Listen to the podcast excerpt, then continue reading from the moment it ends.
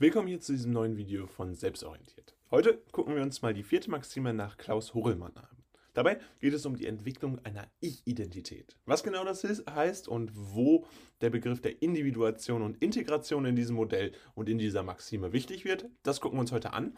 Zuvor, wie immer, ein bisschen Werbung in eigener Sache. Wir haben ein Buch für euch geschrieben, was über Klaus Hurrelmann komplett sein gesamtes Modell der produktiven Realitätsverarbeitung darstellt, die Entwicklungsaufgaben ermöglicht und auch die Kritik an ihm erläutert. Falls euch das interessiert, erster Link in der Videobeschreibung. Jetzt würde ich sagen, starten wir direkt ins Video. Hurrelmann, äh, die vierte Maxime, ja eine Maxime, die sich sehr stark an Erik Erikson orientiert. Das ist ja auch durchaus bewusst, dass Klaus Hurrelmann bestehende Modelle aufgefasst hat, diese zusammengefasst hat, äh, beziehungsweise an den für ihn wichtigen Stellen ergänzt hat, mit das Modell dann optimal auf das Modell der Jugend, beziehungsweise dem Modell der produktiven Realitätsverarbeitung angepasst werden kann. Starten wir jetzt mit der Entwicklung von einer Ich-Identität und mit der Individuation. Bei der Individuation geht es darum, dass die Entwicklung eines Selbstbilds stattfindet. Und dieses Selbstbild muss identitätsstiftend sein. Das heißt, die Individuation, und das erläutert so ein bisschen auch schon der Begriff, wenn man ihn ganz einfach stupide ableitet, geht darauf ein, dass man sich individuell weiterentwickelt und ein eigenes Selbstbild schafft. Und das muss natürlich da stattfinden, im Kontrast zur Gesellschaft. Denn die Gesellschaft äh, aufoktuiert einem manche ja, Regeln, manche Normen, manche Werte.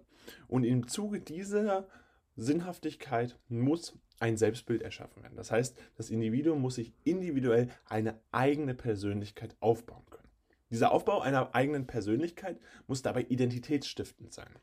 Das heißt, das Ziel, was hier mit der Individuation verfolgt wird und dem Aufbau einer eigenen Ich-Identität, ist hier ganz besonders, dass man stets bestimmte Eigenschaften verfolgt, bestimmte Ideen, bestimmte Werte, bestimmte Normen, die von der Gesellschaft vorgegeben werden und die dann in sein eigenes Selbstbild einbaut, also den Aufbau einer eigenen Persönlichkeit so ermöglicht.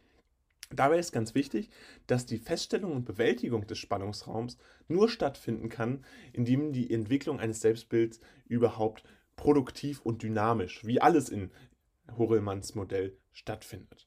Das heißt, hier ist ganz wichtig, dass man bestimmte Spannungsräume erkennt und diese dann anschließend bewältigt. Solche Spannungsräume kommen immer mal wieder im Laufe der Jugendphase auf. Insbesondere in der Phase der Adoleszenz ist das natürlich sehr offensichtlich, dass da verschiedene Spannungsräume allein schon von der Natur her dargestellt werden. Und diese Spannungsräume müssen dementsprechend dann immer wieder bewältigt werden.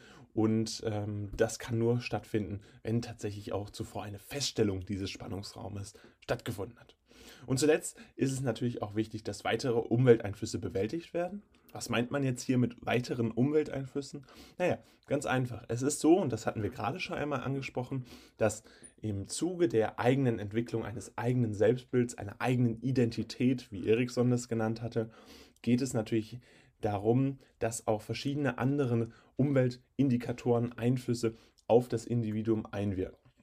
So ist es beispielsweise so, dass natürlich insbesondere die Familie, aber auch Freunde, also die Peer Groups, enormen Eindruck auf das Individuum ausüben und dementsprechend auch eine enorme Gefahr für die Entwicklung eines eigenen Selbstbilds darstellen. Für das Individuum ist es im Zuge der Individuation dann wichtig, das zu bewältigen und diese Umwelteinflüsse konstruktiv zu nutzen, um so förderlich die eigene Ich-Identität zu ermöglichen. Im weiteren Verlauf kommt es dann zu einer Integration in die Gesellschaft. So wie Erikson das auch beschrieben hat, geht auch Hurrelmann diesen Verlauf an und beschreibt, dass die Integration parallel zu der Individuation stattfindet. Das ist ein interessantes Spannungsfeld, in dem wir uns da befinden. Denn bei der Integration geht es genau um diese Integration innerhalb der Gesellschaft, die laut Hurrelmann natürlich ablaufen muss und ähm, auch ein grundgegebenes Ding ist, denn dabei geht es natürlich darum, dass das Individuum sich innerhalb einer Gesellschaft integriert und dementsprechend das Individuum auch abhängig von dieser Gesellschaft ist. Das heißt, hier ist es ganz wichtig hervorzuheben, dass dieses Spannungsfeld existiert, Individuation und Integration. Und dementsprechend finden wir hier so ein bisschen diese Bipolarität die wir auch bei Erik Erikson vorfinden können. Erik Erikson hat in seinem Modell ja davon gesprochen, dass eine Integration innerhalb der Gesellschaft nur möglich ist, wenn auch eine Individuation stattfindet ähm, und praktisch die Mitte dieser Bipolarität das Ziel ist.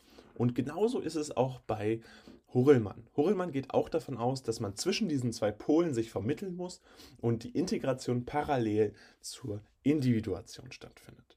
Dabei ist ganz wichtig zu hervorzuheben, dass Hurrelmann von der Verbindung der Gesellschaft mit der eigenen Persönlichkeit ausgeht und davon dann ableitet, dass dies zu einer Integration führt.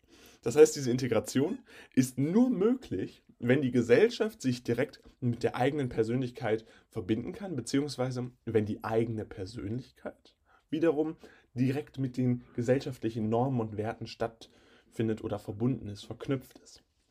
Ganz einfach, in einem einfachen Beispiel könnte man jetzt sagen, es ist nicht möglich, jemanden zu integrieren innerhalb einer Gesellschaft, wenn dieser gänzlich andere Werte hat, andere Normen hat.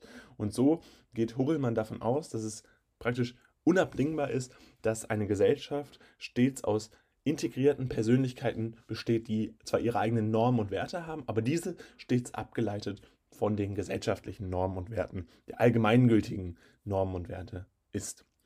Das Ziel ist dabei eine Verbindung von Individuation und Integration. Das heißt, das hatte ich äh, gerade schon ausführlich erläutert. Es geht dabei um die Verbindung von Individuation und Integration, um dann eine optimale Ich-Identität zu ermöglichen. Das heißt, dieses Spannungsfeld, was auch Erik Erikson beschrieben hatte.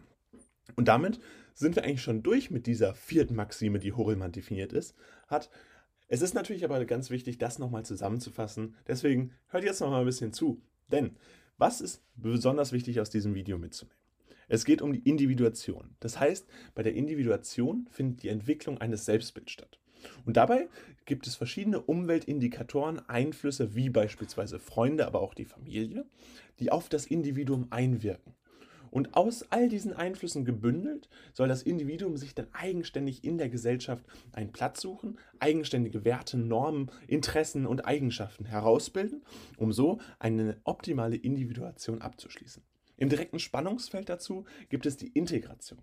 Diese Integration muss innerhalb der Gesellschaft stattfinden und stellt dementsprechend den direkten Gegenpol zur Individuation dar.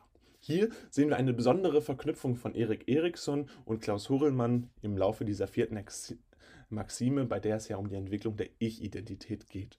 Bei der Integration geht es weiterführend dann darum, dass die Verbindung zwischen der Gesellschaft und dem Individuum ermöglicht wird und eine Integration nur dann stattfinden kann, wenn gewisse gesellschaftlichen Werte und Normen auch übereinstimmen.